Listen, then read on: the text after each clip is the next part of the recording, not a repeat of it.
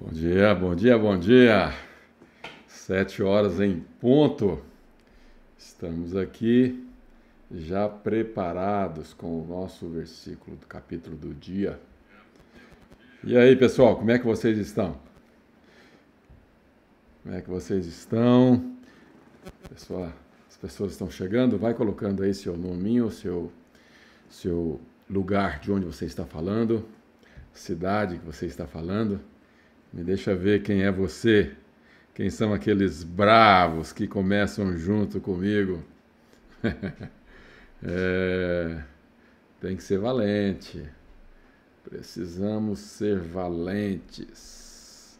Quem está aí comigo, quem está aí? Hoje é sexta-feira, dia que fez o Senhor. É, o Senhor fez esse dia para nós, para nós, exclusivamente para nós, os vivos.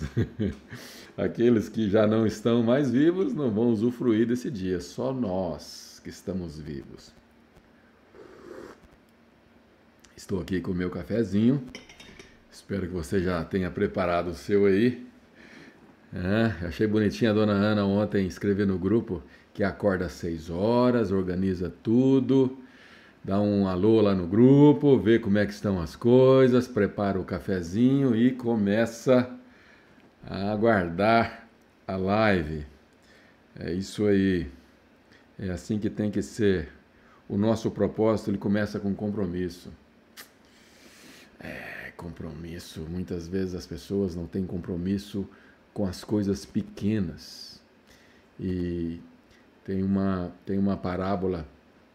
a parábola dos talentos, que, é, que Jesus diz assim: fostes fiel no pouco, então por isso vou colocar você sobre o muito. Precisamos aprender a ser fiéis, honestos, verdadeiros. E aliás, honestidade é o nosso tema de hoje. É, vamos começar? Vamos começar com uma oração, né? Já vamos orar, já vamos pedir para Deus, se você puder aí se organizar, desconectar de tudo. Sexta-feira normalmente não é um dia de grandes decisões, é um dia mais de celebração. As pessoas vão, vão se alegrando porque vem o final de semana. Muitos usam a expressão sextou. É, para mim, todo dia é todo dia de, é dia de celebração, todo dia. É, nunca tive essa questão de sextou. Eu adoro o trabalho que eu faço. Para mim pode ser sábado, pode ser domingo, pode ser segunda, pode ser sexta. Estou sempre feliz em poder trabalhar. Mas sexta-feira é um clima gostoso mesmo. Sexta-feira tem um clima diferente. Ainda mais um dia gostoso igual está hoje. Não sei aí na sua cidade. Está chovendo aí, não? Aqui está aquela garoinha, aquela chuvinha, sabe? Chuvinha bem gostosa. Lá em Goiânia nós chamamos de chuva molha bobo. É. Porque a pessoa sai de casa achando que não vai molhar, mas é uma chuvinha constante.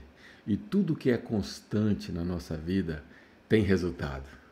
Ó, ar-condicionado ligado e eu tô suando aqui, ó. É isso aí.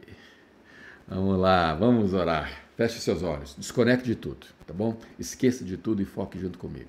Liga comigo para a gente poder ligar no céu. Combinado assim? Vamos lá. Senhor, obrigado, Pai, por essa manhã do dia dezenove. Obrigado, Deus, pelo dia que o Senhor fez e fez para nós que estamos vivos e temos o privilégio de estar respirando mais um dia. Obrigado, Pai. Obrigado pela semana que tivemos. Obrigado, Deus, pelas quatro lives que tivemos essa semana. Essa é a quinta e a nossa décima live. Louvado seja o Senhor por isso, ó Deus. Por esse trabalho que é, eu desejei, o Senhor sabe, há muito tempo ter começado, mas finalmente o Senhor me ajudou. Obrigado a Deus por esse trabalho, obrigado, Pai, pelas pessoas que estão nesse momento me ouvindo e por aquelas que vão assistir depois na gravação. Te peço, ó Deus, é, que o Senhor nos ajude a, a falarmos de coisas que realmente transformam pessoas. Que a minha voz seja um instrumento nas Tuas mãos. Apenas isso, que nada que eu possa dizer seja de mim mesmo, mas que seja somente do Senhor. Que esse Provérbios dez que nós vamos estudar hoje seja realmente um... É, traga respostas, ó Deus. Traga alívio.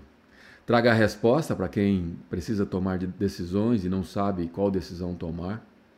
traga alívio para quem está passando por dificuldades e traga, ó Deus, esperança para quem, ó Deus, cada dia menos, cada dia mais tem menos esperança. Que o Senhor possa trazer esperança, possa trazer alívio, possa trazer respostas. É o que eu te peço, ó Deus grato, em nome de Jesus. Amém. Amém. Vamos lá? Quem chegou aí? Vai dizendo aí no Instagram. Quem é que está aí? Luciene Faria, Sara Santos, é, Carmelita, de onde vocês são? Coloca aí para eu saber. Fala, Espírito Santo, Deg Terceiro. Fala, Espírito Santo, fala mesmo. Fala conosco. Sônia, sempre presente, Sônia, obrigado. Regiane Braga, dezessete, Ângela Bueno, K. Cadutra. Muito bem, sejam bem-vindos.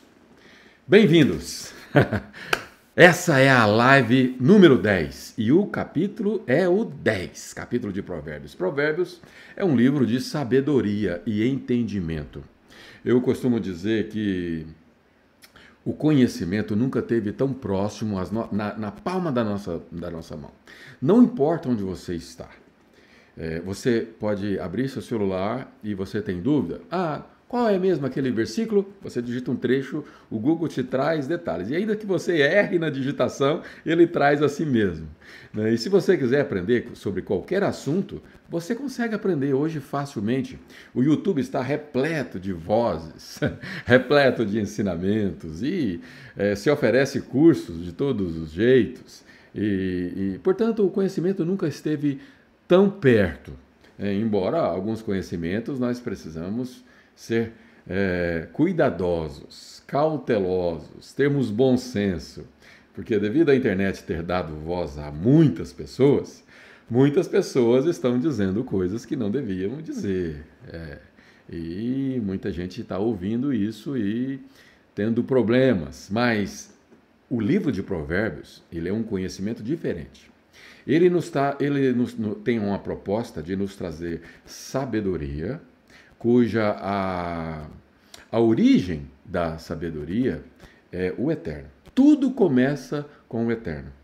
É, o temor do Senhor é o princípio da sabedoria, diz a palavra de Deus. É, então, portanto, você não vai encontrar essa sabedoria por aí. Você vai encontrar essa sabedoria na palavra de Deus, porque é lá que tem a origem da sabedoria. E a sabedoria tem um propósito: nos trazer entendimento.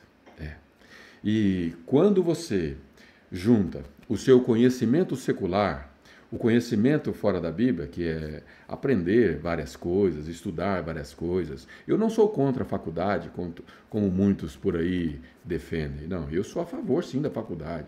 Se não tivesse faculdade, não existiria médico, não existiria, não existiria é, os profissionais tão necessários na nossa vida. Agora, eu entendo que é, quando você junta o conhecimento secular com a sabedoria de Deus, e a sabedoria de Deus é a coisa mais importante que você pode adquirir, ela, vai, ela vale mais do que dinheiro no banco, disse um dos versículos, um dos capítulos que nós lemos, ela vale mais do que é, qualquer joia preciosa que possa existir. Então, quando você junta sabedoria com o conhecimento secular, né? Saber falar bem, saber se expressar, saber discutir sobre determinados assuntos. Discutir, que eu digo, é dialogar, não entra em discussões vãs. É, aprendemos sobre isso já aqui no livro de Provérbios. E estamos só começando. Provérbios tem trinta e um capítulos e nós estamos hoje no décimo. Significa que na nossa caminhada no livro de Provérbios já caminhamos um terço. Né?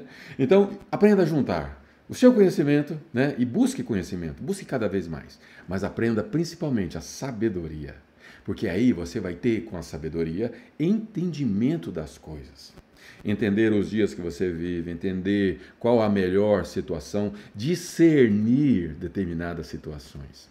É. Quantas vezes nós estamos diante de uma pessoa ou diante de uma situação e nós não conseguimos discernir se aquilo é de Deus, se aquilo é bom, se aquilo vai ser bom para nós. Quando você está diante da televisão, saber discernir se aquilo que você está assistindo é bom ou é ruim. Saber discernir se aquilo faz bem para os seus filhos. Saber discernir se aquilo faz bem para a sua esposa, para a sua família. Isso é sabedoria. é entendimento. O di... A sabedoria, portanto, traz o entendimento, o entendimento, portanto, nos traz discernimento, e o discernimento nos ajuda a decidir. É uma sequência, né? E existe uma outra sequência que nós aprendemos em todos os capítulos, que é o seguinte: você deseja a sabedoria, você persegue a sabedoria, você alcança a sabedoria, você agarra a sabedoria e você guarda a sabedoria.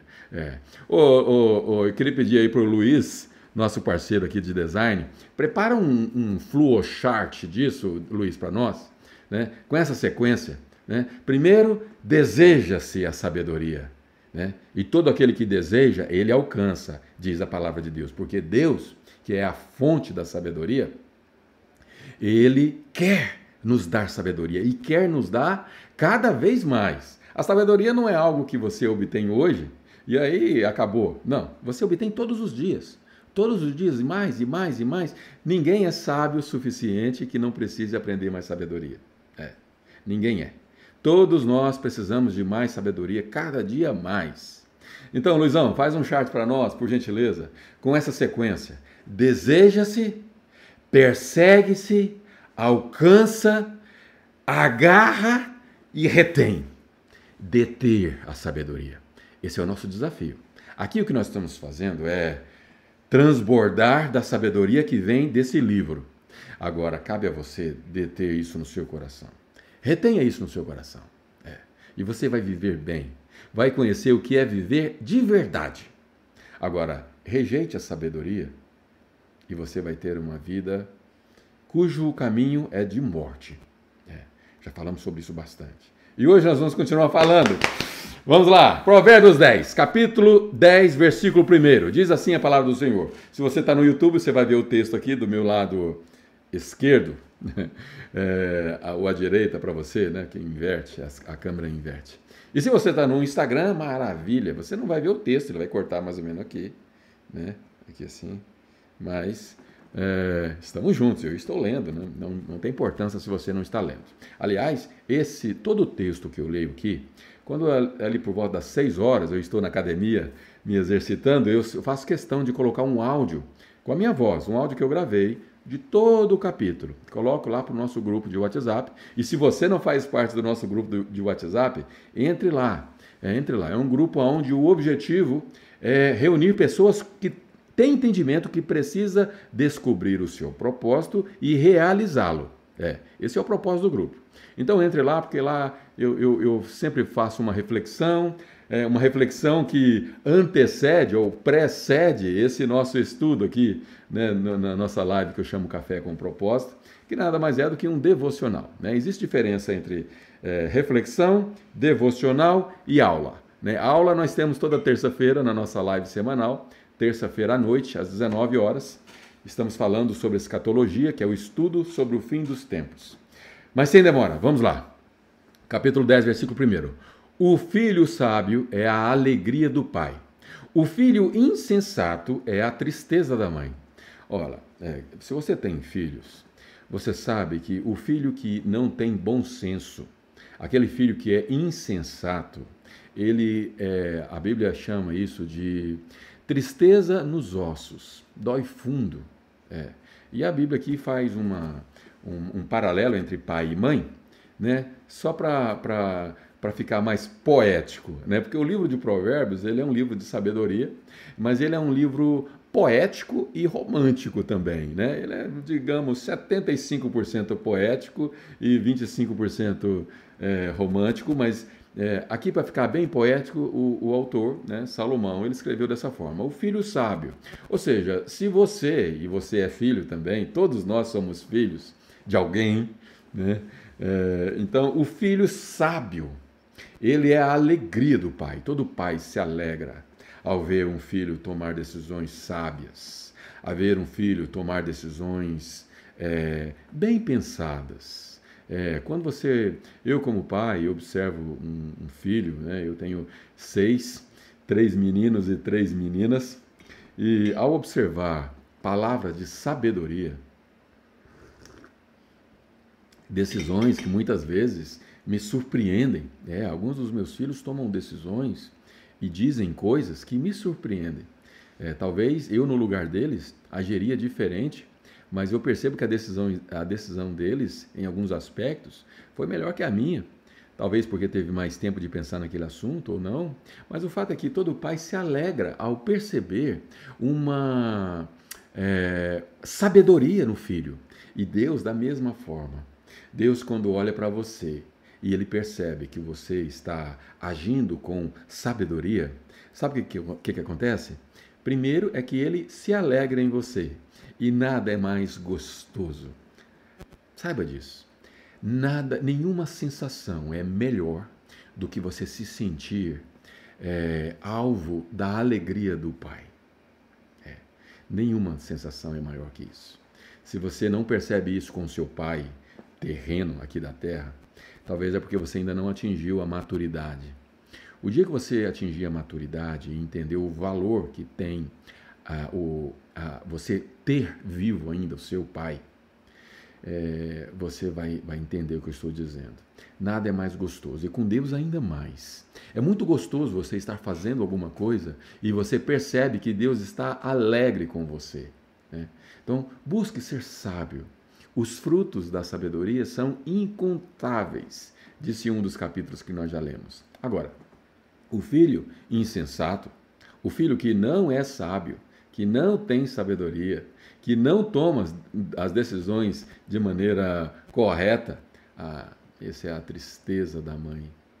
É, esse, esse desagrada e entristece e sofre, né? E a mesma coisa com o pai, né? O fato de estar dizendo mãe aqui não isentou o pai dessa tristeza, né? Foi só aquele, aquela, aquele, uma fala mais poética. Versículo dois: dinheiro de ganhos desonestos não leva a nada, mas a vida honesta livra da morte certa. Olha, hoje eu falei no grupo de WhatsApp de manhã sobre honestidade, né? Esse era o tema do capítulo dez, e, e a honestidade muitas vezes engana a nossa percepção. Por exemplo, ser honesto não é mais do que a nossa obrigação. Ninguém é, pode se dizer, é, bater no peito e dizer de maneira orgulhosa, eu sou honesto. Ah, para, você não fez mais do que a sua obrigação. A questão não é ser, é, é, é, não é mérito de ninguém ser honesto. Agora, a honestidade muitas vezes é interpretada de maneira parcial. É. Ser honesto não significa que você não, não, é, não rouba, não mata, não extorque ninguém, não, não, não, não tira ou arranca as coisas das pessoas. Não, isso não é ser honestidade totalmente. Ser honestidade vai muito além do que isso, de, muito além disso. Por exemplo, quando você diz assim, eu estou sendo honesto com Deus. O que quer dizer isso? Como que eu poderia ser desonesto com Deus? Bem, nós sabemos que a nossa relação com Deus ela é pautada na verdade absoluta. Sim, porque o nosso diálogo com Deus é com o nosso coração. O nosso coração fala mais do que as nossas palavras, né? Alguém disse que nós devemos pregar, não importa onde estivermos, e se preciso for, usar as palavras. Portanto, as nossas atitudes e os nossos pensamentos e o nosso coração, ele fala. Ele fala muito mais do que a nossa voz. Aliás, muitos que falam muito, muitos que dizem muitas palavras, não convencem ninguém, porque no fundo, no fundo, o que tem ali dentro não é verdadeiro. Mas ser honesto é, significa ser ético, é, significa ser verdadeiro. Ah, nós falamos em alguns capítulos para trás, é, mais de duas ou três vezes sobre o, a fala enganosa e o mal, a, a conversa maldosa. Conversa maldosa ou fala enganosa, que é a mesma coisa, é, quer diz respeito a quando você, principalmente quando você fala de alguém. E aí isso tem várias vértices. Podemos mencionar fofoca, podemos mencionar palavras que agridem, podemos falar de difamação. O que é difamação? É você tirar a fama boa de alguém e tentar destruir aquilo, né? Isso é difamar. É muito ruim quando se difama alguém, é muito destrutivo.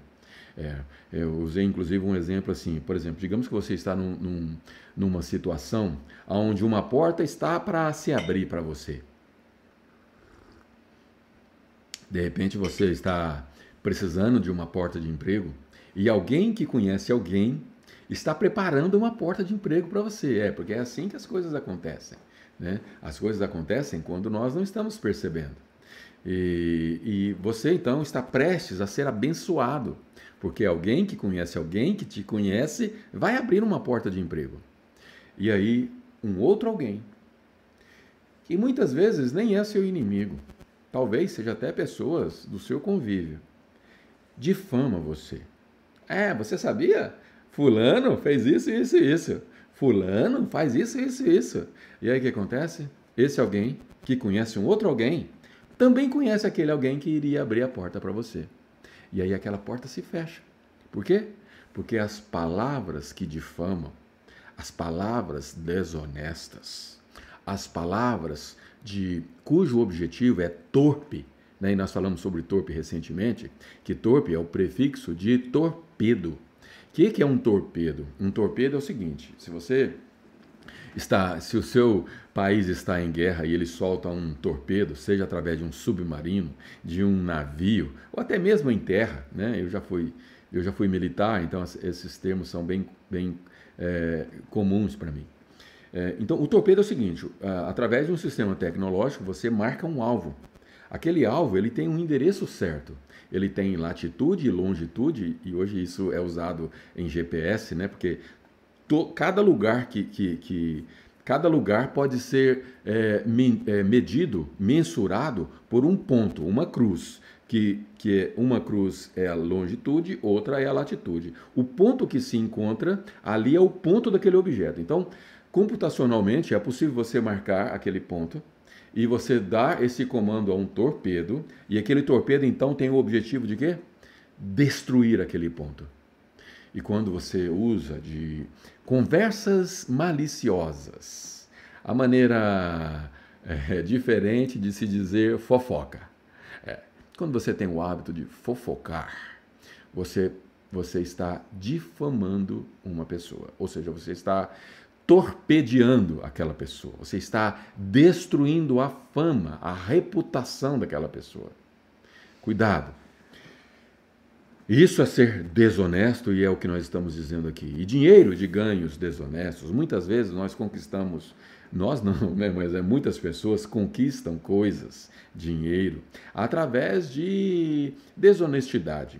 Não somente roubando, né? Como eu disse, desonestidade não é pura e simplesmente um roubo. Mas desonestidade é agindo de maneira trapaceira. É, vai vender um carro, sabe que o carro está com aquele probleminha, e aí dá aquela maquiada, e aí vende o carro e tem grandes ganhos. Que malandragem, né? Aí a pessoa, pobrezinha, que comprou aquele carro com tanta dificuldade, muitas vezes financiou, muitas vezes com tanto sacrifício, ela compra o carrinho e depois de alguns meses descobre, descobre que junto com o carro veio um presentinho. É... Não se pode fazer isso, não se pode. Deus, ele, os olhos de Deus estão percorrendo toda a terra. E esses olhos que tudo vê, ele busca pessoas pelas quais ele pode agir. E quantas vezes nós vimos pessoas que são desonestas nesse sentido dentro das igrejas, dentro de lugares aonde se prega a honestidade e a verdade. Nós precisamos ser verdadeiros, precisamos ser é, honestos, principalmente é, com temor a Deus. Ter temor a Deus é uma expressão que Provérbios usa demais, porque afinal o temor a Deus é o princípio da sabedoria. Ser temente a Deus é tentar agradá-lo em todo momento. Esse precisa ser o nosso objetivo, não porque nós temos medo dele, não. Temor a Deus não é ter medo, mas é uh, o entendimento que nós precisamos agradá-lo. Por que, que nós precisamos agradá-lo? Justamente porque nós acabamos de ler aqui ó, que o filho sábio é a alegria do pai. É. Portanto, se você é um filho sábio, você é, precisa ser a alegria de Deus. E como que você pode ser a alegria de Deus? Sendo sábio.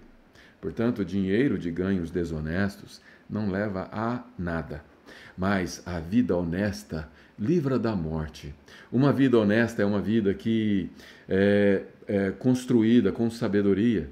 E quando você é sábio, você alegra a Deus. O Eterno, versículo três, cuida de quem faz o bem. Essa verdade é algo tão é, é, desapercebida por tantos. Porque o Eterno, ele cuida de quem faz o bem. Não importa quantas vezes o justo cai. Quantas vezes ele cair, quantas vezes ele vai ficar de pé e rápido, diz a palavra de Deus. Provérbios, inclusive. O Eterno, portanto, ele cuida de quem faz o bem. Mas, mas, lembra do mais que nós falamos ontem?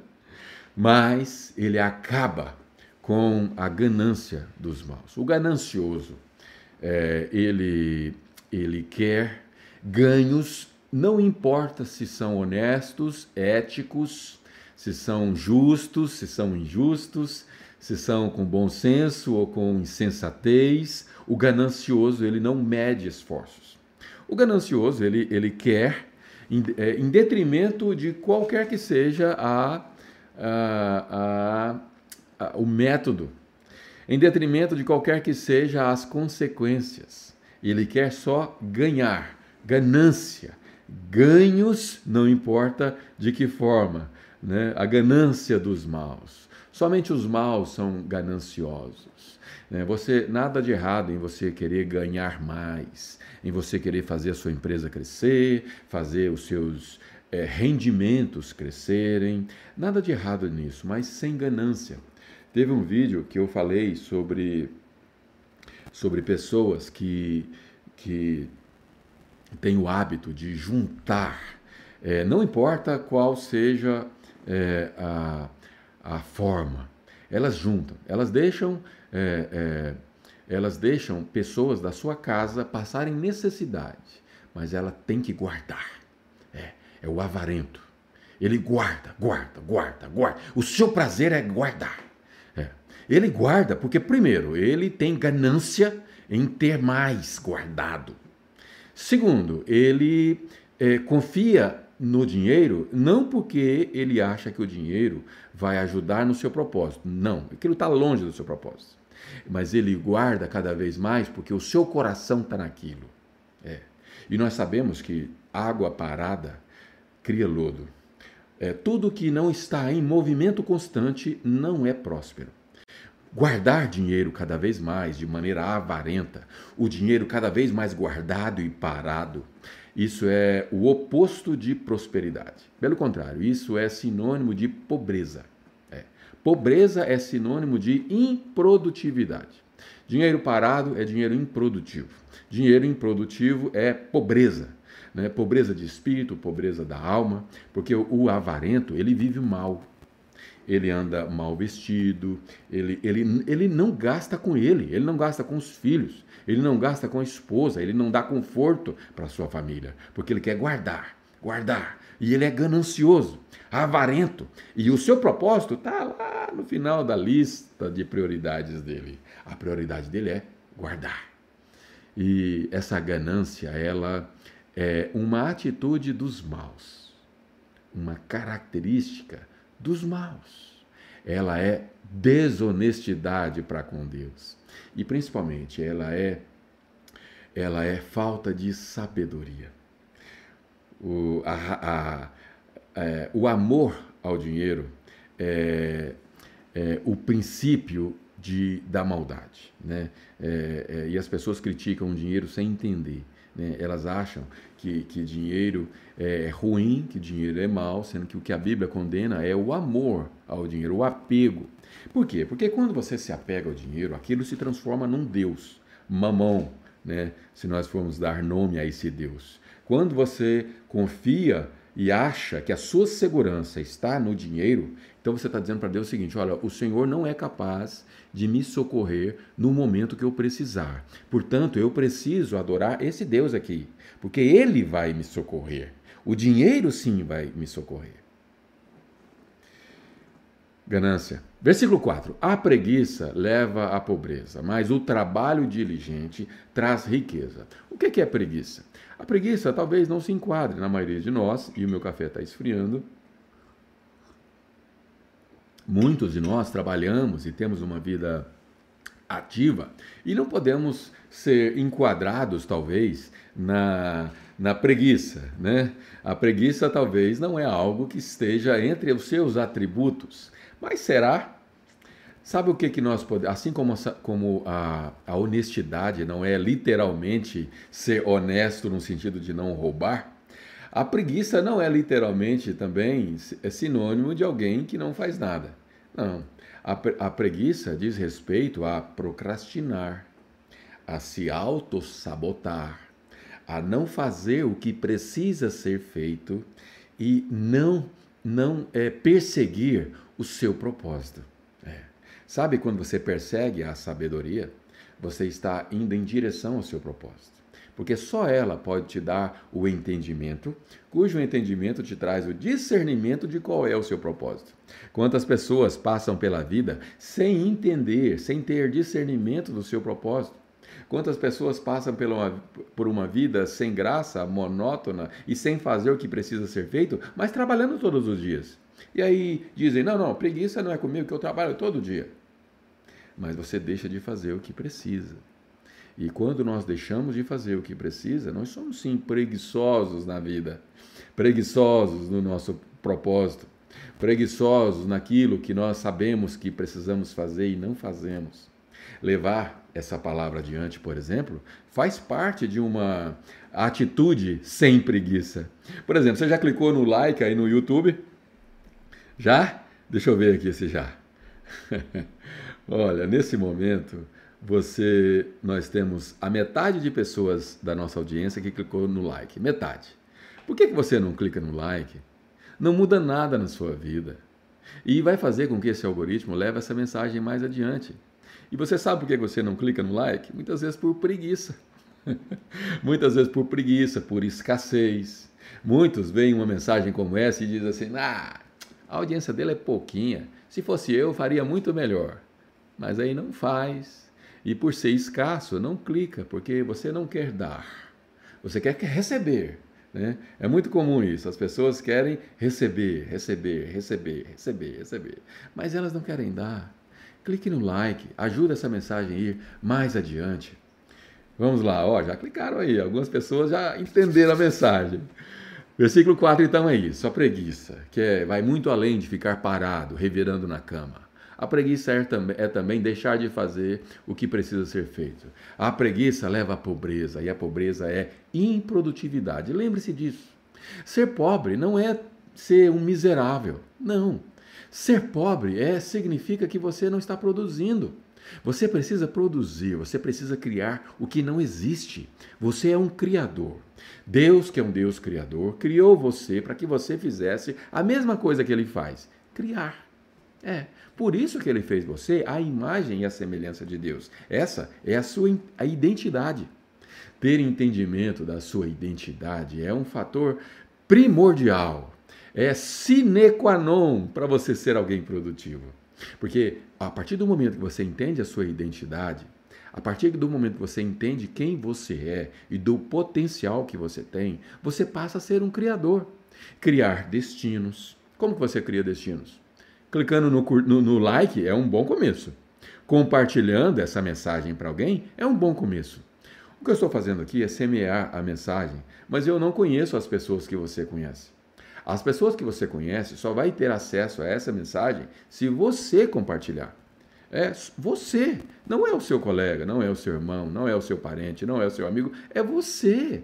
Tem coisas que só você pode fazer. Essa pessoa que você está pensando aí agora, que poderia estar ouvindo essa mensagem, ela só vai conhecer se você levar até ela. Não se iluda. Por isso que Deus tem um propósito diferente para cada um de nós. Tem coisas que cada um de nós consegue fazer. E se você não fizer, Deus vai ter que tomar outras providências e você passa a não exercer aquilo que você foi proposto a fazer. Essa xícara, por exemplo, ela tem um propósito, que é me ajudar a tomar, tomar café. A partir do momento que alguma coisa acontecer com ela e ela não cumprir esse propósito, ela não tem mais utilidade para mim. Ela vai para o lixo, ela vai ser queimada, ela vai ser quebrada, ela vai ser destruída, porque o propósito dela é me ajudar a tomar café. E o seu propósito é ajudar Deus nos propósitos que Ele tem.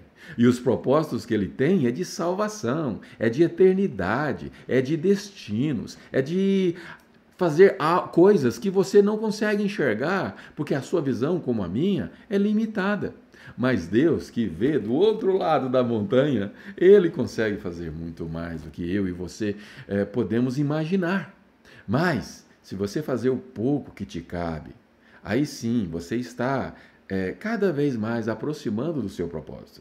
Então, clique no gostei, clique no coraçãozinho, no, no aviãozinho aí, você que está no Instagram, clica no compartilhar. Vamos cumprir o nosso propósito. Aqui nós temos uma galera aqui. Bom dia, Cláudia Costa, Tofano Andressa, Luciane Farias, Joana Fidelis, Neta Rodrigues. Obrigado, pessoal.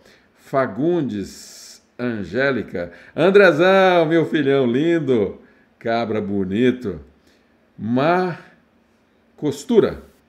Bem, tem uma, temos uma galera aí. Muito bem, obrigado. Compartilhem, comentem e vamos prosseguir. Então, o versículo quatro falou de preguiça e agora cinco. Trabalhe enquanto o sol brilha. Isso é sensato.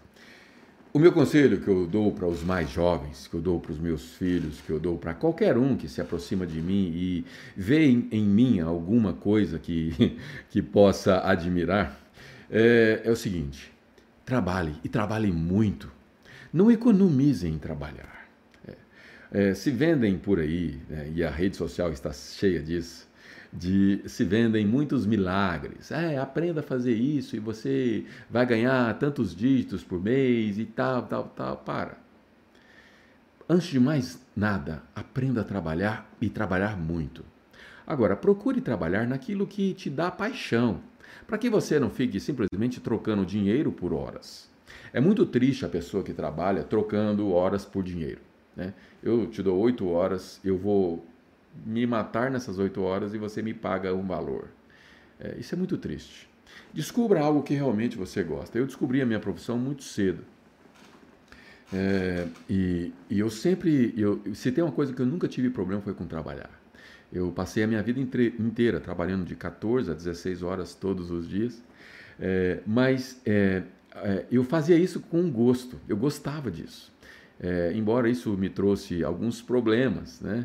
Principalmente relacionados a relacionamentos, né? Porque quando se trabalha muito, é, principalmente num trabalho como o meu, que é, é voltado com computação, né? Eu fui programador, ainda sou programador de computadores, e isso exige muita concentração e acaba me isolando, né? Isso não deixa de criar alguns problemas nas minhas relações interpessoais, porque é, É, isso prejudica, mas no entanto eu sempre trabalhei no que eu amei, no, no que eu gosto, amo até hoje, e isso é muito bom. Procure trabalhar no que você gosta, e se você hoje trabalha em algo que você não gosta, ainda há tempo de você mudar, ainda há tempo de você é, descobrir o que você gosta.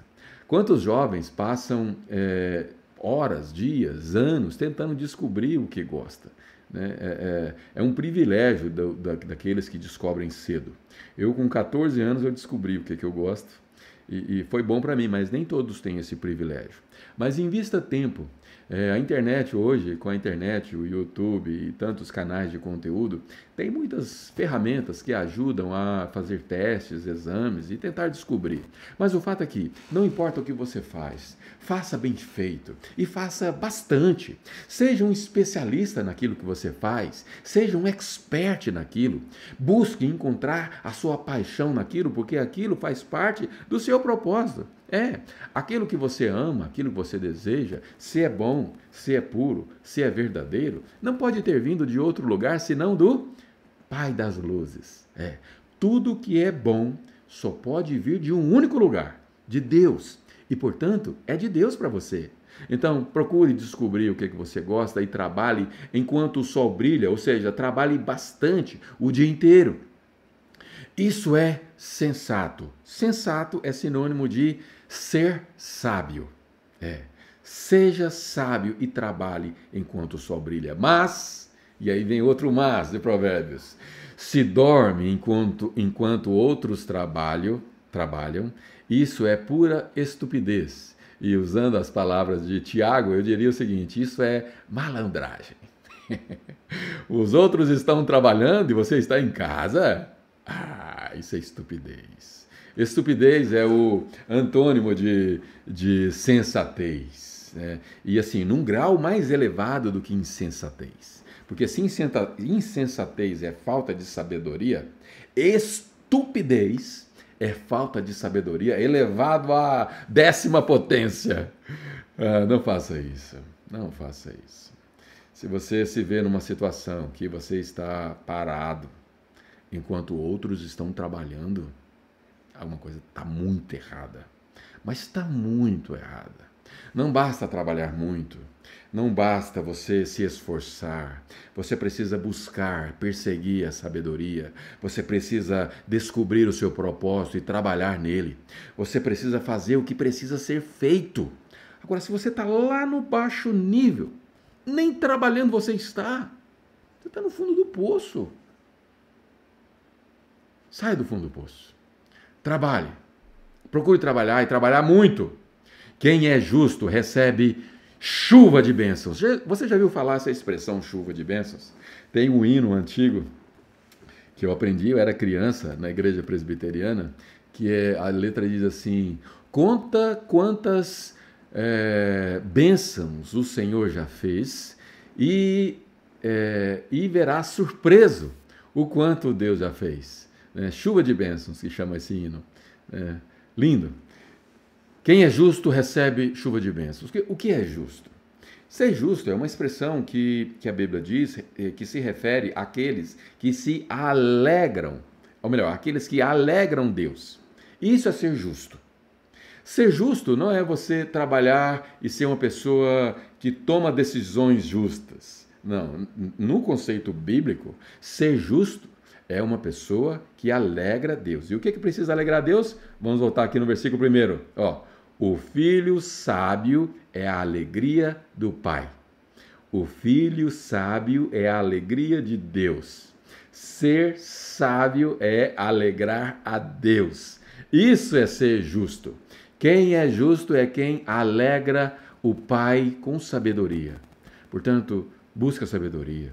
Alcance a sabedoria e você estará alegrando a Deus e você estará enquadrado entre os justos.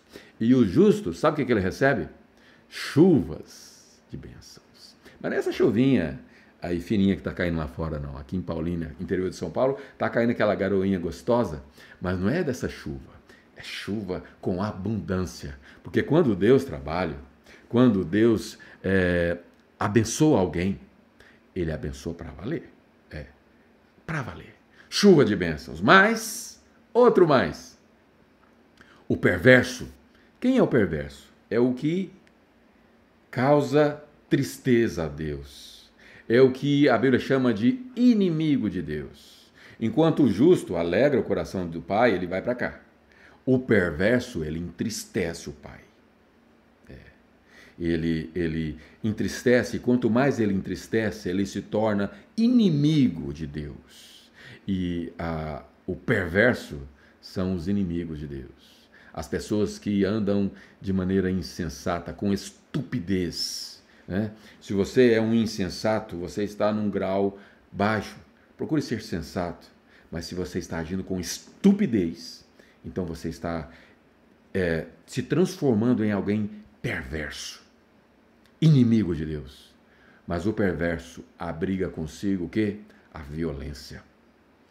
O perverso, ele é violência contra Deus. A pessoa que é a pessoa que é mesquinha, a pessoa que só pensa em si mesma.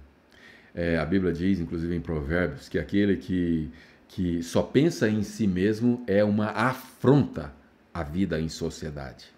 A vida da igreja, no conjunto, no convívio da igreja, no convívio familiar, no convívio da sua casa, é uma afronta.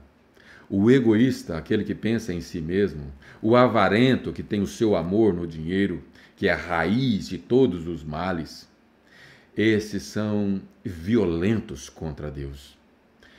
Quando você comete violência contra Deus, não é você é, agir fisicamente, ir nas vias de fato contra Deus, porque você não vai conseguir, né? Mas ser violento contra Deus é dizer o seguinte: olha, é, eu estou muito preocupado, estou revoltado, estou reclamando aqui da minha vida, porque é, Deus não vai conseguir resolver. É, é isso que o murmurador faz. Quando o povo de Israel ia em direção à Terra Prometida, muitos ficaram pelo caminho. Por quê? Ficaram pelo caminho porque murmuravam. Deus, depois de ter mostrado toda a sua capacidade de proteção e de resgate, porque aquele povo foi resgatado, é, eles viviam como escravos e foram resgatados literalmente. E diante da Terra Prometida, Deus pediu para que os espias fossem espiar a terra. E eles voltaram com um diagnóstico muito ruim, muito pessimista. Ah, a pandemia não vai acabar. Ah, o, tudo que eu faço não dá certo. Ah, isso e aquilo está assim e está assado. Se você reclama muito, você está dizendo o seguinte: Deus não é capaz. E daquele povo, né, milhares de pessoas, uma geração inteira, ficou pelo deserto, nunca conheceram a terra prometida, nunca conheceram as chuvas de bênçãos, nunca conheceram a mais maravilhosa graça, nunca conheceram a alegria de Deus. Nada é mais maravilhoso do que conhecer a alegria de Deus a seu respeito. Experimente. Experimente buscar a sabedoria e o entendimento e conheça o que é encontrar e ver a alegria de Deus a seu respeito.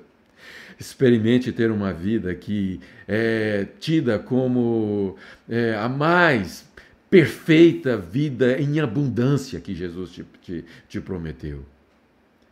E para isso você precisa perseguir a sabedoria, mas o perverso, ele abriga consigo a violência.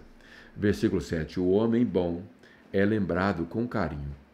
Se você é um homem bom, e aqui é no sentido antropológico, homem e mulher, se você é, é um homem é, e uma mulher que vive, é, na expressão da Bíblia, uma vida justa, né? Ou seja, se você agrada a seu pai, se você é a alegria do seu pai, né? Se você é uma pessoa generosa com o seu próximo, se você não é avarento, mas pelo contrário, você usa os seus recursos com bom senso, né? Você não gasta tudo de maneira é, desordenada, não, você gasta com bom senso, ajudando o seu próximo, dando conforto para sua família, fazendo o melhor pelos seus filhos, e com esforço você administra bem os seus recursos, então você vai ser lembrado. Mas se você é avarento, falamos isso ontem inclusive, algumas vidas, é, existem vidas que não valem a pena viver. Já conheceu vidas assim? Pessoas que, que vivem uma vida que não vale a pena. Se não existissem, não faria diferença nenhuma. Mas é, o homem bom, ele é lembrado com carinho. Faz falta a pessoa boa. Quantas pessoas se foram e fazem tanta falta. É pura bênção, diz, diz o texto no final do versículo. É, em, com exclamação no final. Mas, outro mas, é quarto ou quinto mas? Já foram quantos? Você sabe? Você está comigo desde o início do capítulo? Coloca aí no, no Instagram. Quantos mais já falamos nesse capítulo? Mas, o que foi mal, ou seja, o homem e a mulher, antropologicamente, que foi mal, que não alegra, mas que é a tristeza do Pai, de Deus. É, aqueles que são perversos, porque são insensatos, cometem insensatez na vida e não causa nenhuma alegria a Deus. O homem mau logo é esquecido. É, se conhecemos aquela pessoa, houve uma existência daquela pessoa, mas ela se foi e logo ninguém vai lembrar mais dela. Esquecida. É só podridão. Termina o versículo com a mesma exclamação, versículo sete, né? Enquanto o homem bom é lembrado com carinho e é pura bênção, o homem mau, logo esquecido, é só podridão. Que horror! Versículo oito.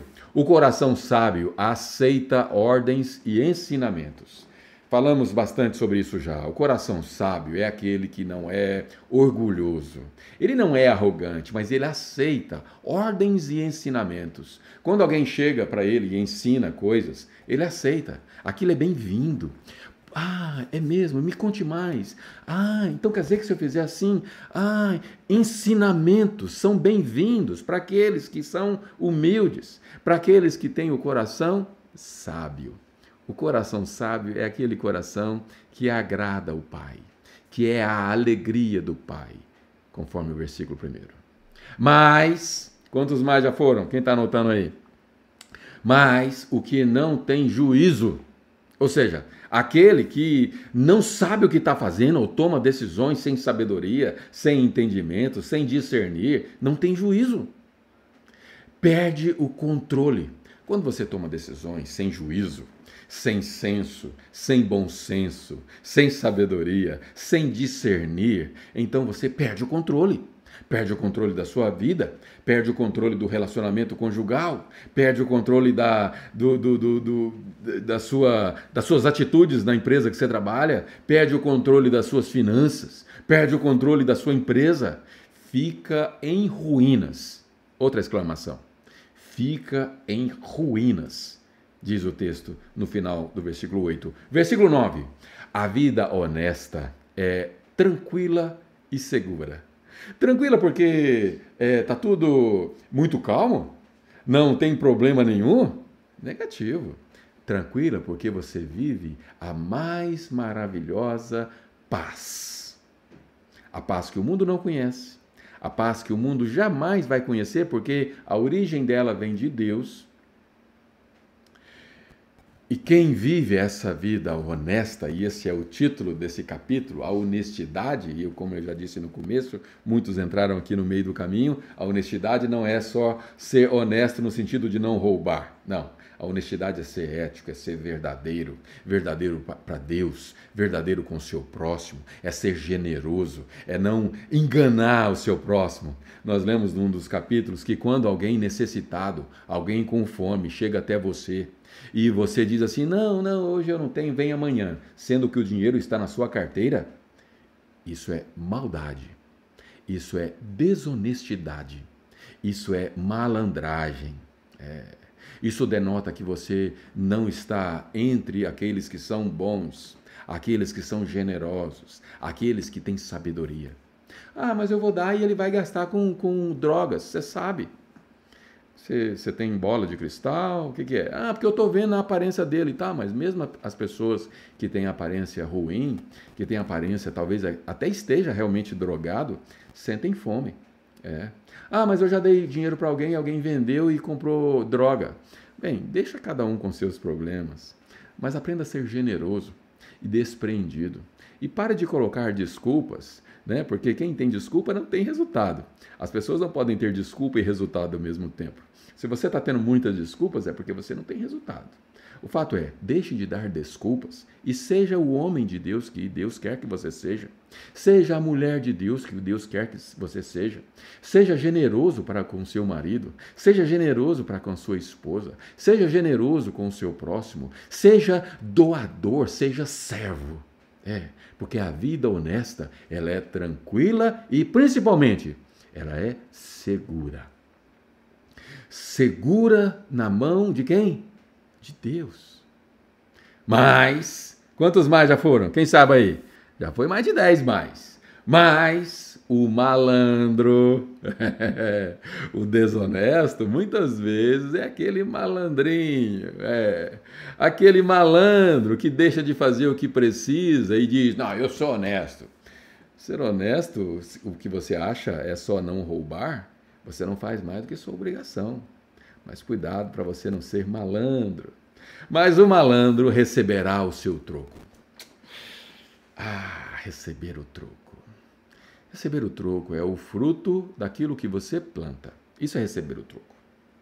Troco de Deus, porque Deus é mau, Deus está vendo e Ele é um Deus que vai severamente te punir. Não, não tem nada a ver com Deus.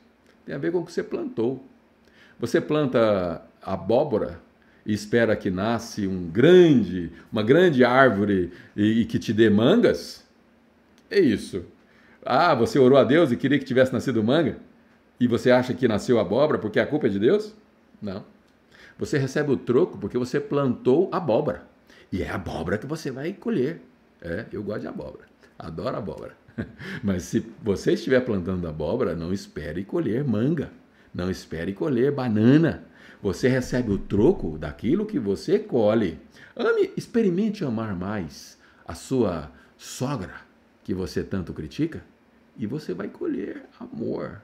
É, adoro, eu amo a minha sogra. E eu recebo o amor dela, olha, talvez muito mais do que eu merecia. Talvez não, eu recebo muito mais do que eu mereço. Mas é, experimente amar. Experimente semear amor na vida das pessoas. Experimente amar o seu cônjuge. Mas, é, mas ele não está merecendo porque ele fez... Ame. É, quem disse que para amar você precisa primeiro receber? Quem falou isso? Quem te contou essa piada? Quem te contou essa malandragem? Você tem que amar. É, não importa o que ele fez. Ame, ame, ame, ame, ame, só ame. Essa é a sua missão quando você casou. Você prometeu isso diante de Deus e dos homens. É, decida amar. E se você não é casado, porque você não decidiu amar. Porque se você tivesse decidido realmente amar de verdade, você já tinha colocado em ordem essa situação. Coloca essa situa- sua situação em Deus e deixa de malandragem. Versículo dez. Ué, peraí. Oito horas? Tá certo? Meu Deus do céu. Uma hora já se foi, nós estamos no versículo dez. Quem conspira para o mal causa o quê? Desgosto. E quem fala com insensatez é arruinado. Quem conspira para o mal, ou seja, quem fica tramando, né? Sabe aqueles que nós conversamos outro dia num dos capítulos, que fica com os dedos cruzados nas costas, está falando com você, mas mentalmente cruzam os dedos. São os invejosos. São aqueles com malandragem, não conseguem resultados, porque são preguiçosos, não fazem o que precisa ser feito. E aí conspiram com inveja contra aqueles que conseguem, né? E essas pessoas, mesmo tendo um sorriso no rosto, elas causam desgosto. Desgosto, desgosto, e aí vivem solitárias, vivem sozinhas, vivem causando desgosto para Deus. Que gosto um pai tem quando vê um filho conspirando para o mal? Deus quer ver em nós pessoas sábias, porque Ele quer se agradar com a nossa vida. E uma vez que a gente é, busca e persegue e alcança e detém a sabedoria, Ele derrama mais. E aí você absorve e, e retém e usa aquilo e ele derrama ainda mais. Deixe de conspirar o mal. É. E quem fala com insensatez, ou seja, quem fala sem sabedoria, é arruinado. Versículo onze, vamos correr. Quem fala com justiça é como fonte que dá vida. Falar com justiça é ponderar o que você, as suas palavras, entendendo que aquilo foi analisado pelo seu cérebro, que é totalmente racional. O seu cérebro tem uma capacidade de racionalizar, entender e tomar uma decisão racional na melhor forma e de acordo com o conhecimento que você tem e a sabedoria que você adquire.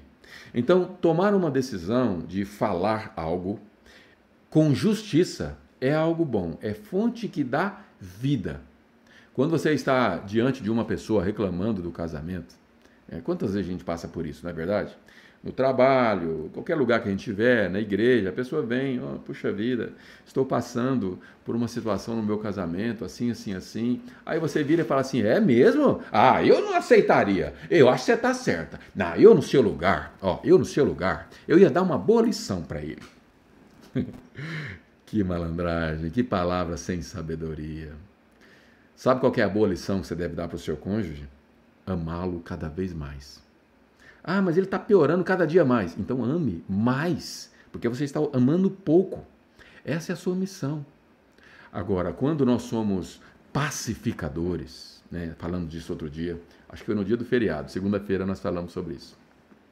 Quando nós somos pacificadores, hora que alguém vem conversar e falar mal da outra parte, não importa se é casamento, se é sociedade, se, é, é, se são amigos, quando a pessoa vem falar mal do outro, você tem o entendimento seguinte, o entendimento da sabedoria que diz o seguinte: toda causa parece justa até que se ouve o outro lado.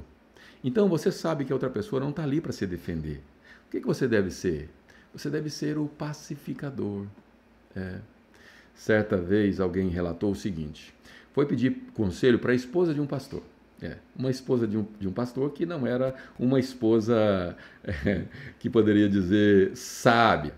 E essa esposa do pastor, quando ouviu os lamentos, as lamúrias daquela esposa, disse assim para ela: olha, eu entendo você, te digo uma coisa, eu no seu lugar eu já tinha largado ele há muito tempo.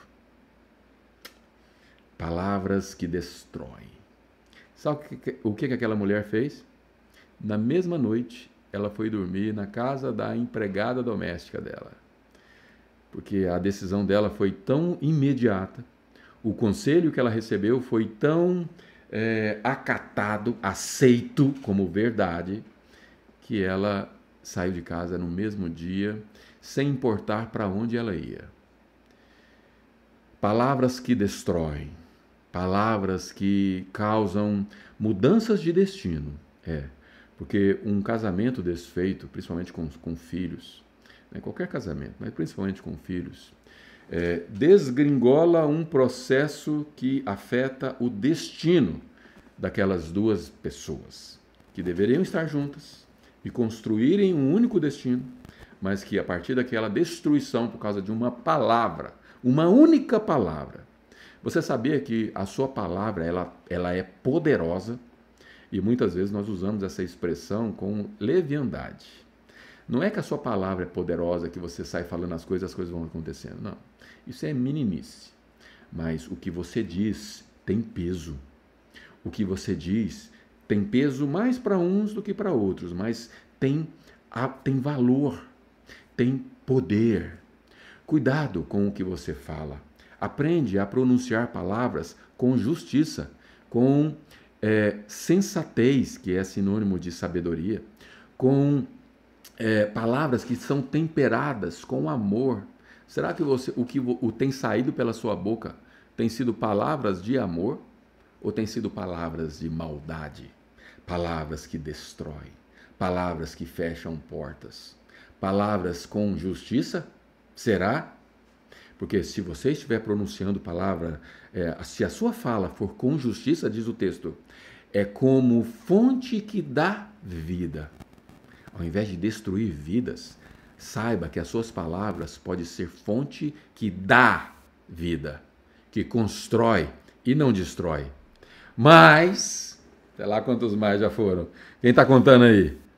Mas, a boca do perverso, quem é perverso? É o inimigo de Deus, é o de fala negativa, é o que não fala com sensatez ou com sabedoria, é o que causa a tristeza da mãe, é o que está longe da alegria de Deus, do Pai.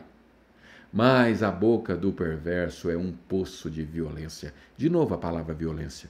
Violência contra Deus, violência contra o seu próximo, violência contra o destino que Deus traçou para alguém e que não vai ser cumprido porque você obstruiu.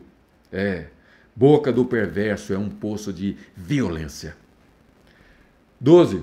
O ódio causa divisões. Sabe o que você deve odiar? É, você, você não deve se privar do ódio em tudo. Você deve odiar o mal. A sabedoria disse o seguinte: eu, a sabedoria, odeio o mal com todas as minhas forças. E se você está adquirindo sabedoria, saiba que a única coisa que você deve odiar é o mal. O ódio causa divisões. Odiar pessoas, odiar é, a nossa luta. É, O apóstolo Paulo escreveu assim: a nossa luta não é contra carne ou sangue, ou seja, não é contra pessoas. A sua luta, a sua, os seus resultados ruins, as dificuldades que você enfrenta, as circunstâncias que têm te atrapalhado e te tirado o sono, te tirado aquela paz que você deveria estar experimentando, aquela vida boa e tranquila que você não está vendo, não é por causa de pessoas. Não, não é por causa de pessoas. Portanto, aprenda a não odiar pessoas. Pelo contrário, aprenda a amar e a orar por elas, né? Jesus disse, amar quem te ama, am- amar quem te faz o bem, privilégio é isso. Até os maus fazem isso. Até aqueles que nunca ouviram falar de Deus fazem isso também. Agora, aprenda a amar quem não é necessariamente merecedor do seu amor.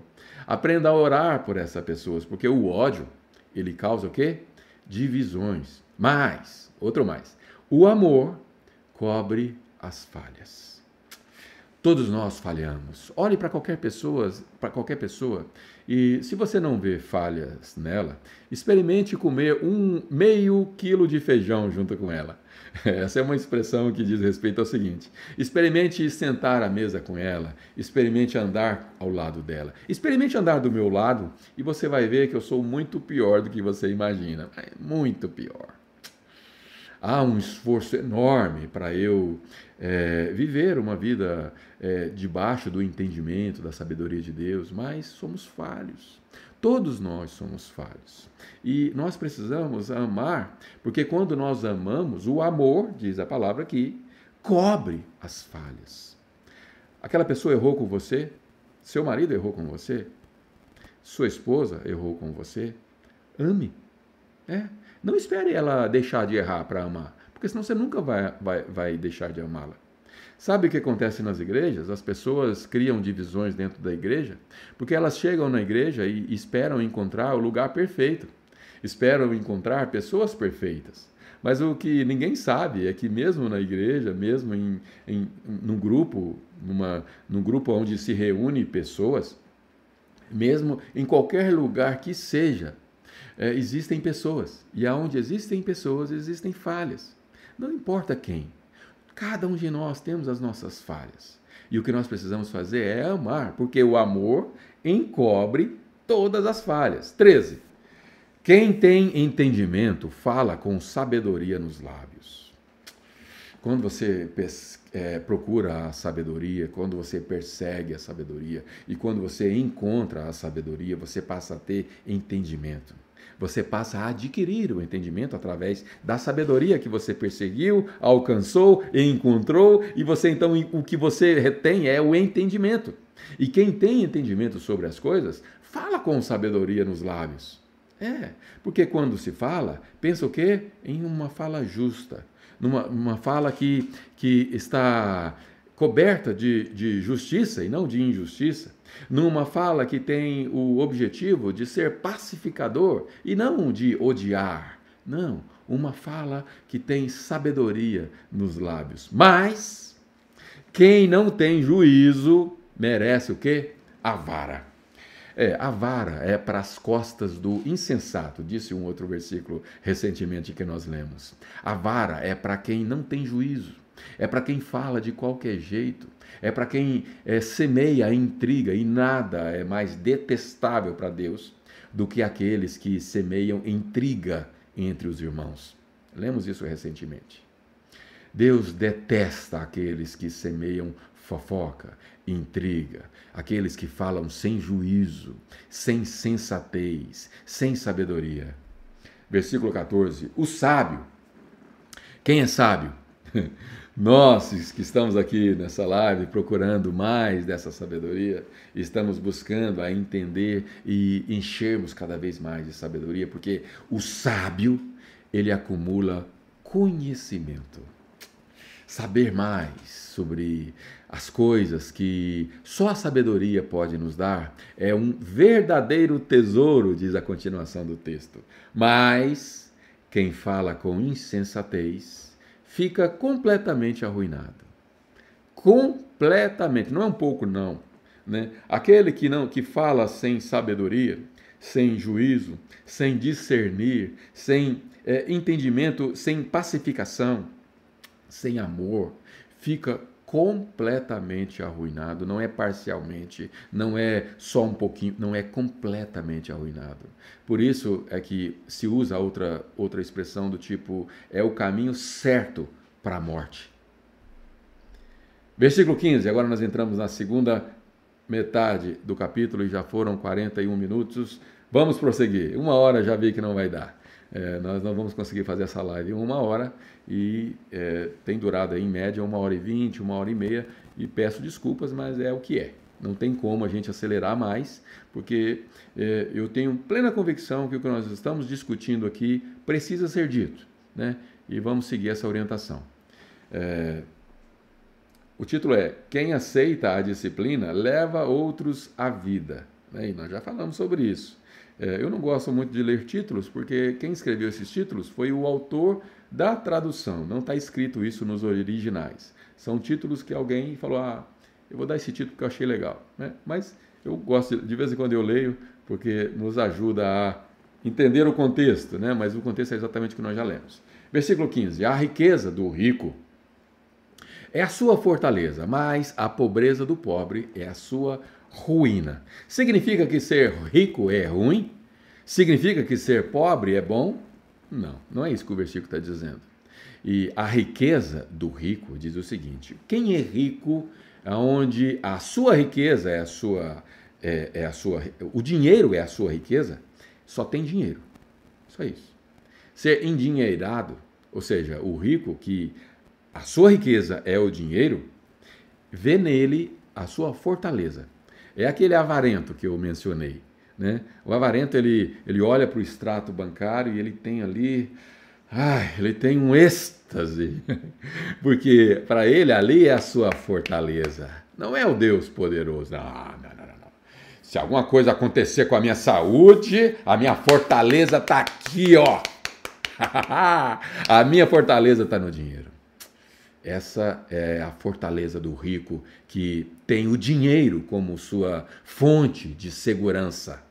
Mas a pobreza do pobre é sua ruína. Portanto, ser pobre não significa que é bom. Pelo contrário, pobreza é ser improdutivo. Ser pobre é não criar nada. Sabe? Não criar nada. Você não cria um, um futuro com um destino bom para sua família. Você não cria coisas que não existem.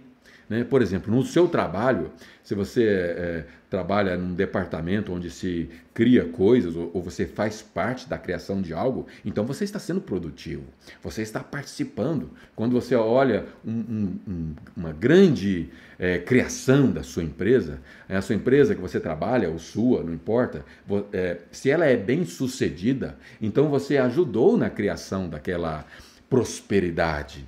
É, você olha para a casa que você adquiriu, ou para algum bem que você tenha conquistado, ou para alguma formação que você conseguiu conquistar, você olha para aquilo e você criou aquilo, aquilo não existia, e agora existe, portanto você está sendo produtivo, né? E já o pobre, a pobreza é a sua ruína, porque quem, quem se gaba em ser pobre, porque acha que isso é ser humilde, está completamente enganado. Aquilo é a sua ruína, não há nenhum mérito em ser pobre, né?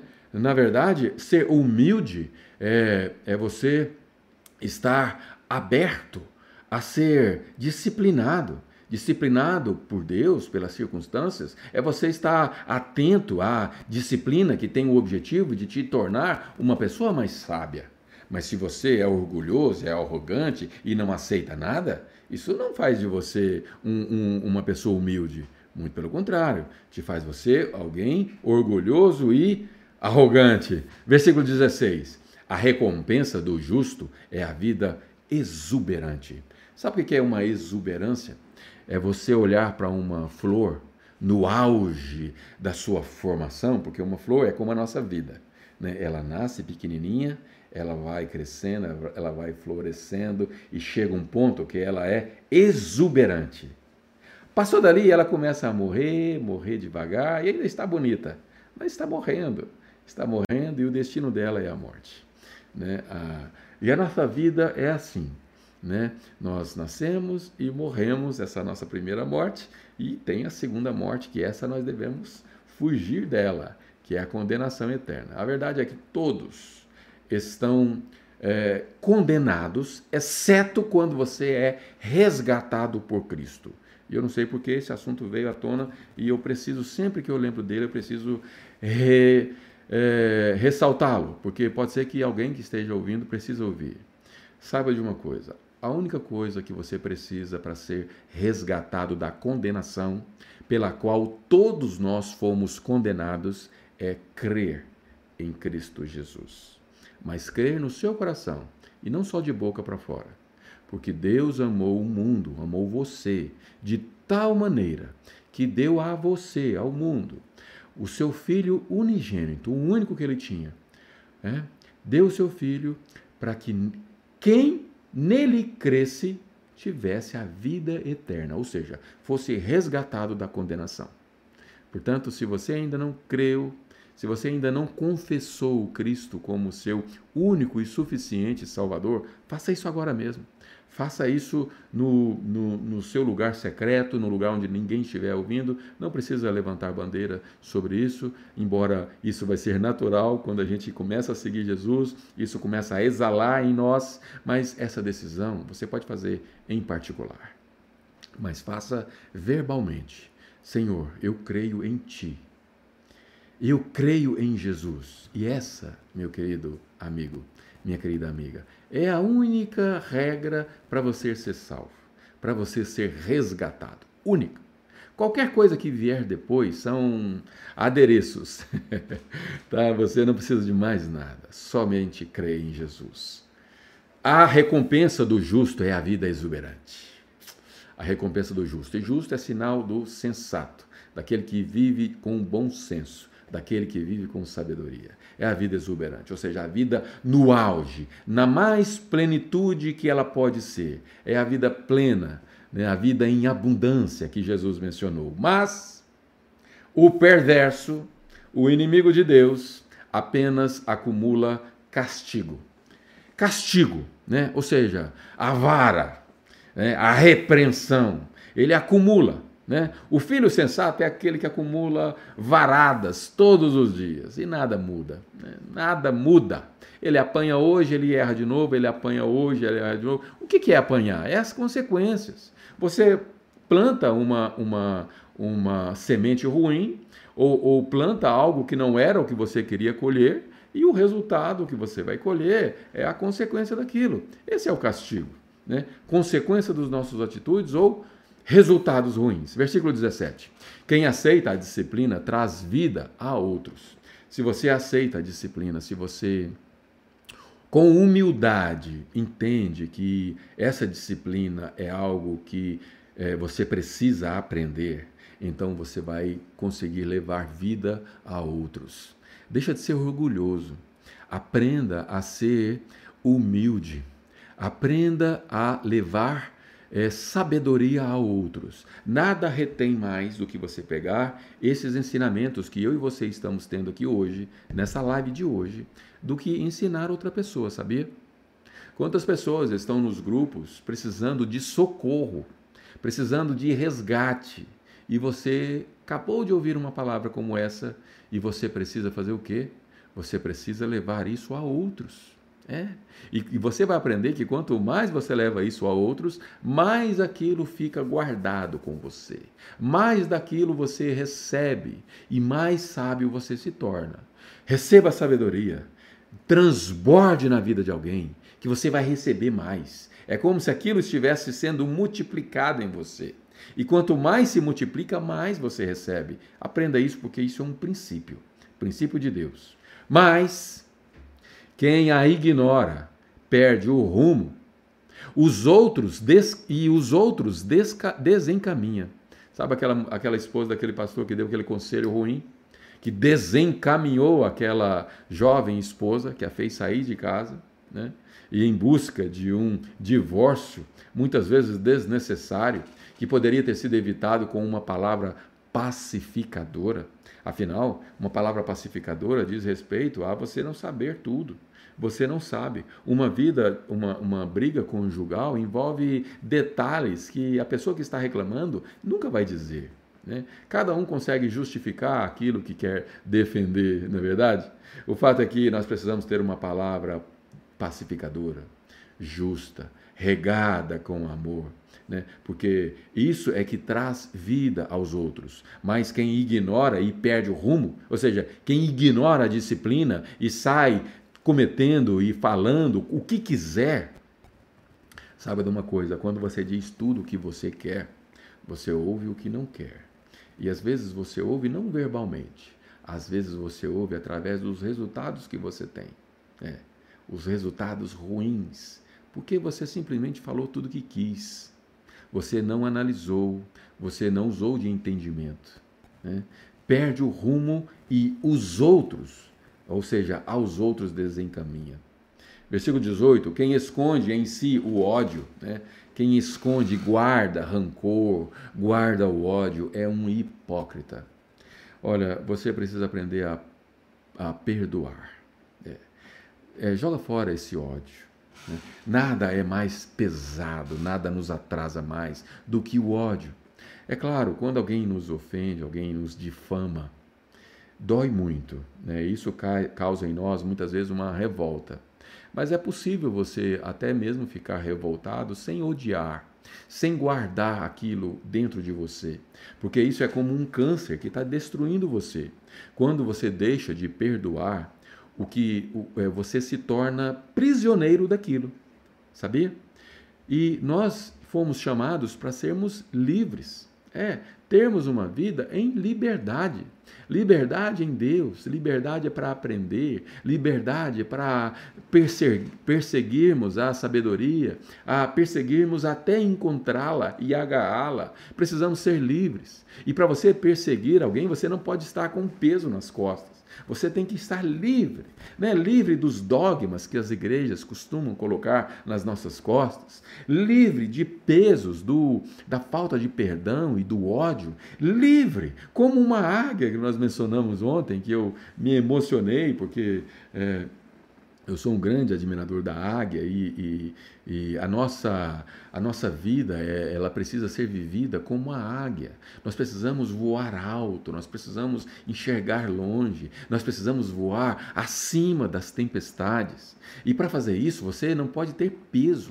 Se você pegar uma águia e colocar nela algum peso nas costas dela, aquilo vai ser difícil para ela, né? Mesmo tendo a capacidade de voar alto e longe e rápido, ela vai sentir uma dificuldade, mas seja livre, solta, esquece a ofensa, esquece, esquece, esquece, larga isso para lá. É.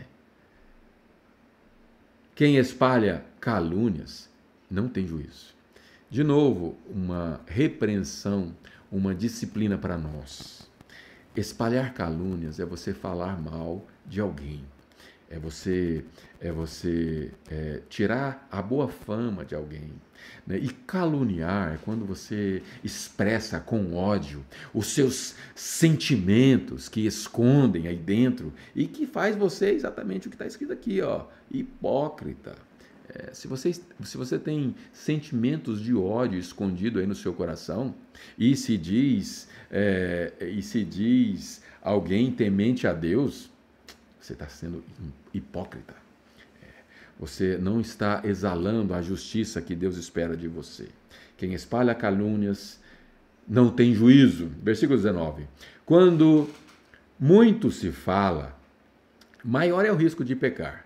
Falar demais. Muitas vezes nós precisamos entender que numa roda ou quando alguém vem conversar conosco sobre determinados assuntos, nós precisamos É, ser pacificadores.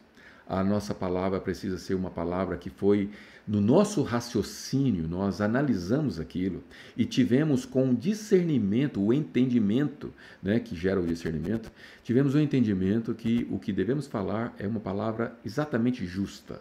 Isso é bom, mas em alguns momentos o melhor a se fazer é se calar, né? Nós aprendemos em dois provérbios atrás que quando nós É, disciplinamos o orgulhoso, o arrogante, nós perdemos o nosso tempo, né? Nós perdemos o nosso tempo e o que nós vamos ter de volta é a violência, porque o arrogante, aquele que não aceita ser é, corrigido, aquele que não aceita ser criticado, esse ele vem contra aquele que está tentando ajudar, né? E muitas vezes, diante dessas pessoas, o melhor a se fazer é ficar calado.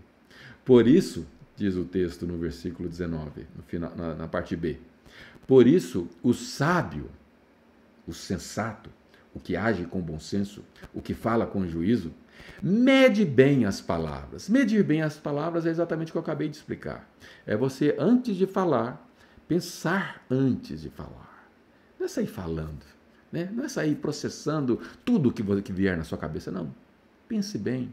Isso vai te ajudar a falar menos, mas falar assertivamente. O discurso do justo, versículo vinte, é digno de atenção. Quando o justo, ou seja, quando o sábio fala, todo mundo cala, porque quer ouvir.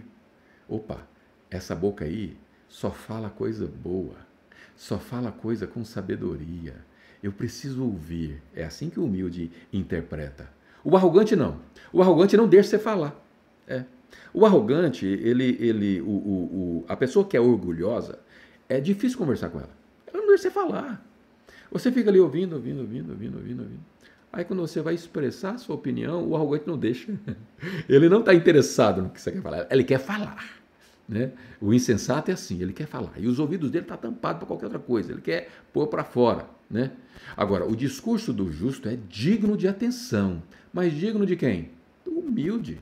Da pessoa que sabe, que identificar, discernir, quando aquela pessoa tem conhecimento para dizer algo que precisa ser ouvido, né? Ou seja, é digno da minha atenção o que aquela pessoa tem para dizer, porque o que ela fala é justo, tem amor, tem bom senso, tem sabedoria.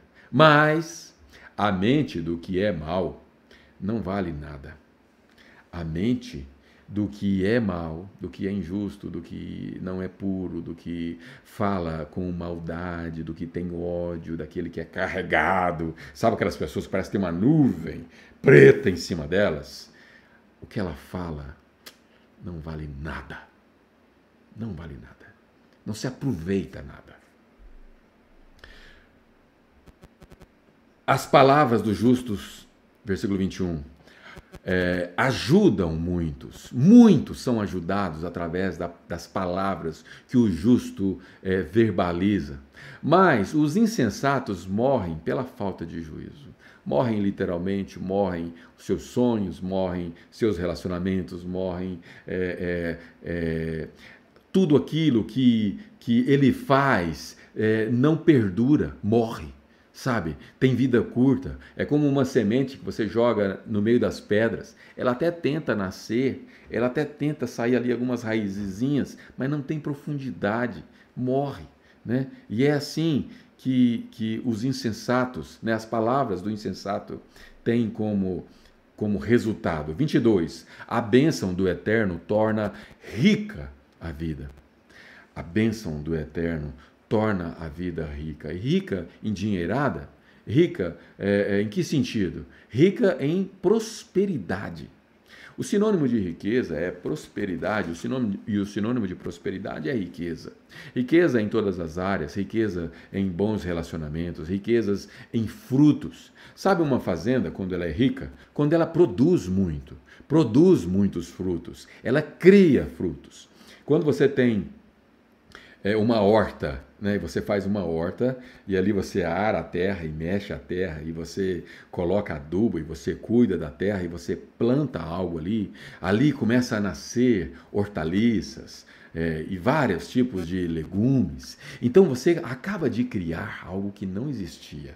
Isso é prosperidade. Prosperar é criar coisas. E quando você faz isso a todo momento, então você é uma pessoa rica, porque você cria muitas coisas. Você põe a mão ali, aquilo prospera. Você põe a mão ali, no outro lado, ali também prospera. Você prospera no seu relacionamento, você prospera no seu trabalho, você prospera no seu conhecimento, você prospera na sua sabedoria e entendimento, você prospera na, na, no seu propósito. É, você anda e o que você faz tem sentido, está criando, está transformando. Isso é ser rico, prosperar em tudo. E dinheiro, a Bíblia diz o seguinte, que o dinheiro, ele corre atrás de você, ele vem atrás de você e te alcança, porque a prosperidade vem primeiro, depois vem as consequências, os frutos, de maneira natural. A bênção do Eterno torna rica a vida. O esforço humano nada altera nem acrescenta, porém é do Eterno que pode vir toda a sabedoria e o entendimento, porque dele provém a sabedoria, né? O temor do Eterno é o princípio, ou seja, a origem, é a fonte de onde brota a sabedoria, e só através dele você pode então é, ter uma vida rica, e só pelo seu esforço, só pelo seu braço forte, nada você vai conseguir é, acrescentar. vinte e três. O insensato se diverte ao praticar a maldade. O insensato, ele gosta de ser insensato. E ele até se diverte, mas ele não se dá conta que a vida dele está indo para um beco sem saída. Mas quem tem juízo se alegra com a sabedoria. Se alegrar com a sabedoria é saber que Deus, o nosso Pai, se alegra conosco. Versículo primeiro que nós lemos. Quando você é sábio, quando você tem bom senso, quando você é sensato, você alegra o Pai. E ao, ao, e ao alegrar o Pai, como eu já disse, te causa uma alegria é, que ela é, é indescritível. É. A alegria É, que você tem através da sabedoria. vinte e quatro. Os pesadelos do perverso se tornam realidade. E já foram uma hora e trinta e dois minutos. Eu espero não ultrapassar uma hora e quarenta. Então vamos correr um pouco mais. Os pesadelos, ou seja, o que perturba o perverso, torna realidade, né? Aquilo que você tem medo, e eu já falei bastante sobre medo, né? É, talvez seja um dos temas que eu mais costumo dizer é sobre o medo. O medo ele tem, é, é, ele tem um propósito saudável de nos proteger. Se não fosse o medo, nós sairíamos aí, uma criança sairia atravessando a rua, né? Uma criança normalmente não tem medo de nada, né? E por isso ela corre risco quando está na rua sozinha. Mas se nós, adultos, com consciência e entendimento dos perigos, se nós sairmos aí atravessando sem medo as ruas, é, nós vamos ser atropelados, né? Então, o medo nos protege. Agora, o medo ele não pode te causar tormento. Quando um medo ele entra na sua mente, e ele encontra lugar, e o, todo pensamento de medo magnetizado com sentimentos geram emoções fortes dentro de você. E essas emoções são criadas no seu subconsciente. É. Já falamos bastante sobre isso. Se você está comigo há mais tempo, você já me ouviu dizer isso. E quando você começa a se preocupar demais com alguma coisa, aquilo vai acontecer, não tenha dúvida. É, da mesma forma com o dinheiro. Se você fica é, é, pensando em dinheiro, e só dinheiro, e dinheiro, e dinheiro, e ganhar dinheiro, aquilo você está afastando de você, porque você, no fundo, aqueles seus pensamentos sobre dinheiro é, é, é na verdade, um medo que você tem de não tê-lo. E o que vai acontecer? Vai acontecer exatamente o que os seus temores vão trazer para você, né? Então, o perverso, aquele que não tem sabedoria, aqueles que não têm bom senso, eles têm pesadelos, e esses pesadelos tornam-se realidade. O que os justos desejam, lhes é concedido. Sabe por quê? Porque os justos, que são aqueles que são sábios, aqueles que têm entendimento, quando eles têm desejos, sonhos, esses desejos vieram de onde? Do Pai das Luzes, de Deus, e portanto será concedido, obviamente, porque você está alinhado com Deus, e quando nós estamos alinhados com Deus, nós causamos, nós causamos nele o quê? Alegria, e um pai que se alegra com o seu filho, ele concede os desejos do filho, ele se alegra em fazer isso. vinte e cinco. Ao passar a tempestade, o perverso já era. Ou seja, quando a tempestade vem para o mal, a tempestade costuma destruir o perverso. Mas, é, ah, não, ainda não é o mais, é, destu, é, a tempestade, o perverso já era, simplesmente desaparece. Mas o justo fica firme para sempre. O, o empregado preguiçoso não é alegria para o seu patrão. Dois pontos. É como um gosto amargo na boca e fumaça nos olhos. Todo empregado que é malandro e que acha que é, tá ali fazendo ali no somebody love, sabe? Eu conheço, eu tenho, eu tenho, eu tenho alguns assim. Eu finjo que não estou vendo, mas estou observando, né? Só observando. Sabe quem é o empregado somebody love? Muita conversa, muita melosidade, muita puxação de saco, muita bajulação, mas resultado que é bom, desse tamaninho. Ai, ai, isso é, isso é um gosto amargo, né, na boca do, do, do patrão. Versículo vinte e sete. O temor do Eterno prolonga a vida. Temer ao Eterno é sinônimo de uma vida longa, né? E essa, esse prolongamento não é só de anos, é prolongamento em, em ter uma vida boa de se viver. Prolongar é você viver bem, né? Tem, tem fases é, da nossa vida que vale mais do que muitos anos ruins, né? Mas o temor do Eterno, que é a raiz ou o princípio da sabedoria, prolonga a nossa vida. Mas a vida do perverso é abreviada. As, estamos caminhando para o final. As aspirações do justo acabam em festa. É, o que o justo deseja, o que o justo anseia, termina em festa, termina em resultado bom, termina em colheita, porque o justo, que é a pessoa sábia, ela toma as decisões corretas e os resultados é, será, o final, os resultados será a festa. As ambições do perverso não dão em nada. O que o perverso, o preguiçoso, o falta de senso, é, usando todos os adjetivos sobre aquele que não tem sabedoria, ele, qualquer coisa que ele planeja fazer, não dá em nada. O Eterno é amparo, versículo vinte e nove, para os que praticam o bem, segurança, amparo, ou seja, é, como dizem em Salmo noventa e um, um refúgio, refúgio bem presente. Mas é desgraça, não tem graça, não tem valor, não tem prazer para os que são maus. Ou seja, o Eterno é a desgraça para os que são maus. É. Infelizmente, é o resultado do que se planta. trinta. Nada pode abalar o justo, mas o perverso em breve desaparecerá.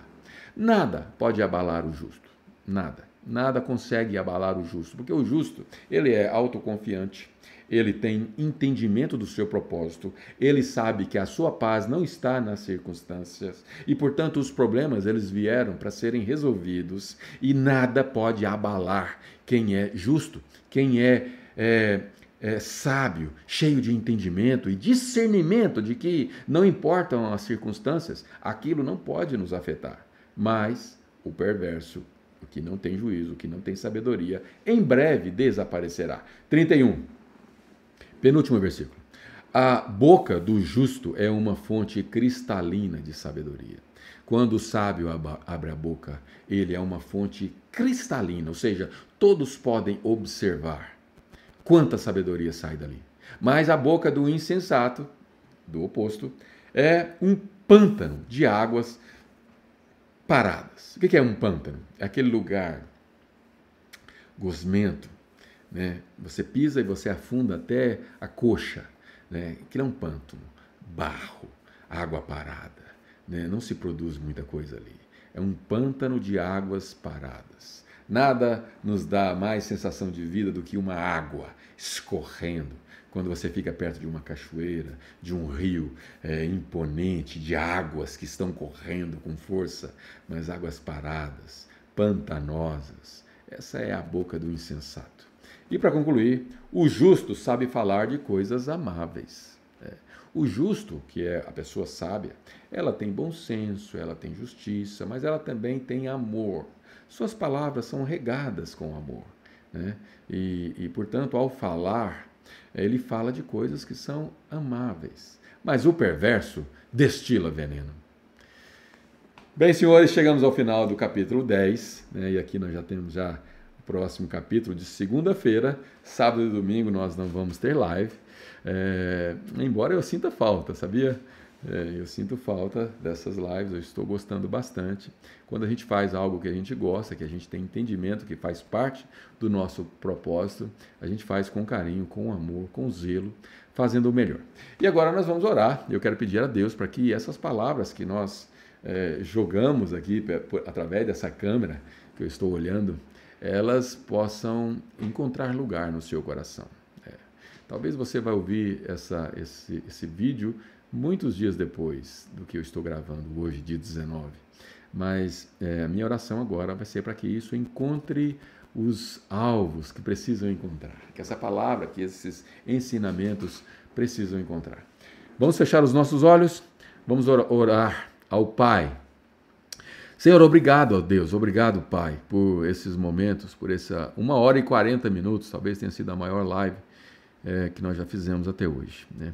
E, e eu quero te pedir, ó Deus, para que essas palavras não sejam em vão, mas que, pelo contrário, que elas encontrem é, destino certo, corações que estão precisando aprender mais sobre Ti, a ter entendimento do valor que tem a sabedoria, a ter entendimento do valor que tem é, os seus ensinamentos, o, seu, o entendimento das Tuas coisas, que nós possamos aprender, que nós possamos é, procurar aprender mais sobre a sabedoria, que nós possamos persegui-la, que nós possamos encontrá-la, que nós possamos alcançá-la e guardá-la no nosso coração, que nós possamos detê-la aqui dentro de nós, para que nós venhamos a ter uma vida, ó Deus, de acordo com o que o Senhor acabou de nos ensinar, uma vida cujo resultado é um resultado que agrada ao Senhor. O que nós queremos, ó Deus, é te agradar, porque nós sabemos que isso é o princípio da sabedoria. É, nós tememos ao Senhor com todo o nosso coração, porque nós te amamos, nós temos entendimento de quem o Senhor é, e nós pedimos, ó Deus, eu te peço para que o Senhor faça com que essa palavra gere frutos, frutos, ó Deus, de um por cem, que pessoas possam replicar essa mensagem e que essa mensagem possa frutificar. Obrigado mais uma vez. Abençoa o dia de cada pessoa que está ouvindo aqui ao vivo. Abençoa para que cada um tenha um dia abençoado. Eu abençoo cada um com sabedoria vinda do teu trono. Em nome de Jesus é que eu te peço grato. Em nome de Jesus, amém. Obrigado, pessoal. Até segunda-feira, dia vinte e vinte e dois. Vamos falar de Provérbios onze. Espero você lá. Um beijo, tenha um bom dia.